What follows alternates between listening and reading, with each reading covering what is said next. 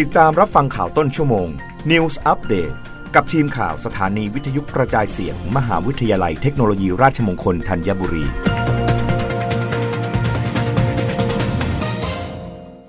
รับฟังข่าวต้นชั่วโมง โดยทีมข่าววิทยุราชมงคลธัญบุรีค่ะ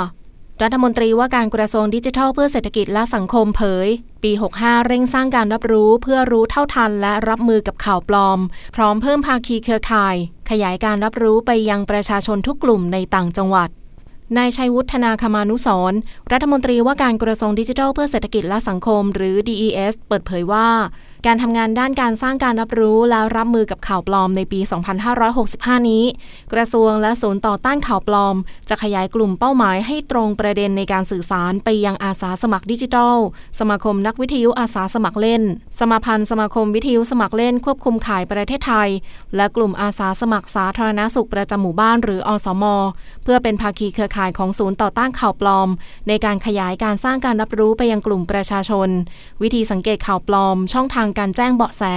และการขับเคลื่อนการตรวจสอบเฝ้าระวังการเผยแพร่ข้อมูล เนื้อหาและข่าวสาร ที่เผยแพร่อยู่ในอินเทอร์เน็ต โดยเฉพาะข้อมูลที่บิดเบือน และเป็นปัญหาข่าวปลอมโดยมองว่ากลุ่มบุคคลและหน่วยงานดังกล่าวเป็นภาคส่วนที่สำคัญ ที่จะช่วยให้ภาครัฐสามารถชี้แจงทำความเข้าใจ และเผยแพร่ความถูกต้องให้กับประชาชน ได้อย่างมีประสิทธิภาพ ก่อให้เกิดความมั่นคง และประชาชนเกิดความเชื่อมั่น ต่อการใช้เทคโนโลยีอินเทอร์เน็ต และสารสนเทศได้ โดยเฉพาะกลุ่มวัยรุ่นนักศึกษาวัยทำงาน ผู้สูงอายุตลอดจนหน่วยงานต่างจังหวัด โดยนายชัยวุฒิกล่าวว่ารัฐบาลให้ความสำคัญกับการแก้ไขปัญหาการเผยแพร่ข้อมูลคอมพิวเตอร์ในสื่อสังคมออนไลน์ อันเป็นข้อมูลเท็จ หรือข้อมูลปลอมดังกล่าว เป็นไปอย่างมีประสิทธิภาพ ช่วยคุ้มครองประชาชนให้ได้รับความปลอดภัย และได้รับข้อมูลที่ถูกต้องและเป็นประโยชน์โดยคณะรัฐมนตรีมีมติเห็นชอบในหลักการ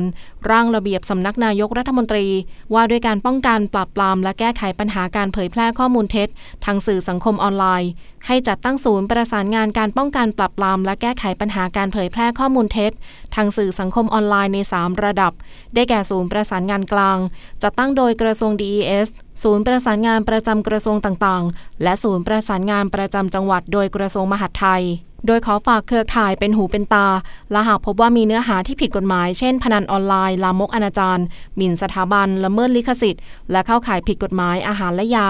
กระทรวงจะดำเนินการตามกระบวนการทางกฎหมาย โดยยื่นเรื่องขอให้ศาลมีคำสั่งให้ลบข้อมูล หรือการหลอกลวงออนไลน์ และภัยจากแก๊ง call center ให้แจ้งมาที่ศูนย์รับเรื่องร้องเรียน ปัญหาออนไลน์ 1212 หรือสายด่วน 1441 ของตำรวจไซเบอร์ หรือแจ้งความออนไลน์ผ่านเว็บไซต์ ศูนย์รับแจ้งความออนไลน์ ในคดีอาชญากรรมทางเทคโนโลยี www.thaipoliceonline.com รับฟังข่าวครั้งต่อไปได้ในต้นชั่วโมงหน้า กับทีมข่าววิทยุราชมงคลธัญบุรีค่ะ รับฟังข่าวต้นชั่วโมง News Update ครั้งต่อไป